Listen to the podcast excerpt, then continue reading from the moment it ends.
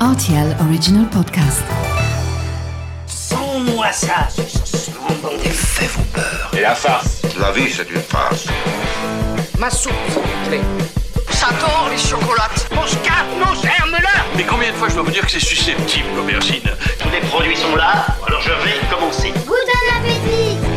Salut, c'est Mathieu Lopez, bienvenue dans ma cuisine. Si l'on en trouve un peu partout en Europe, il faut savoir que le haricot vert a été importé en fait par ce cher Christophe Colomb après un détour par l'Amérique du Sud. Voici la recette des haricots verts sautés, ail et persil.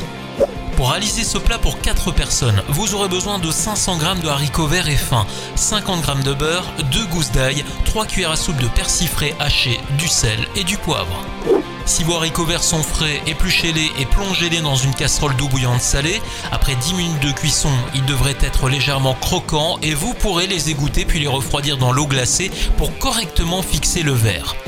Maintenant que vos haricots sont correctement égouttés, faites-les sauter rapidement dans une grande poêle avec un filet d'huile d'olive jusqu'à ce qu'ils soient bien séchés.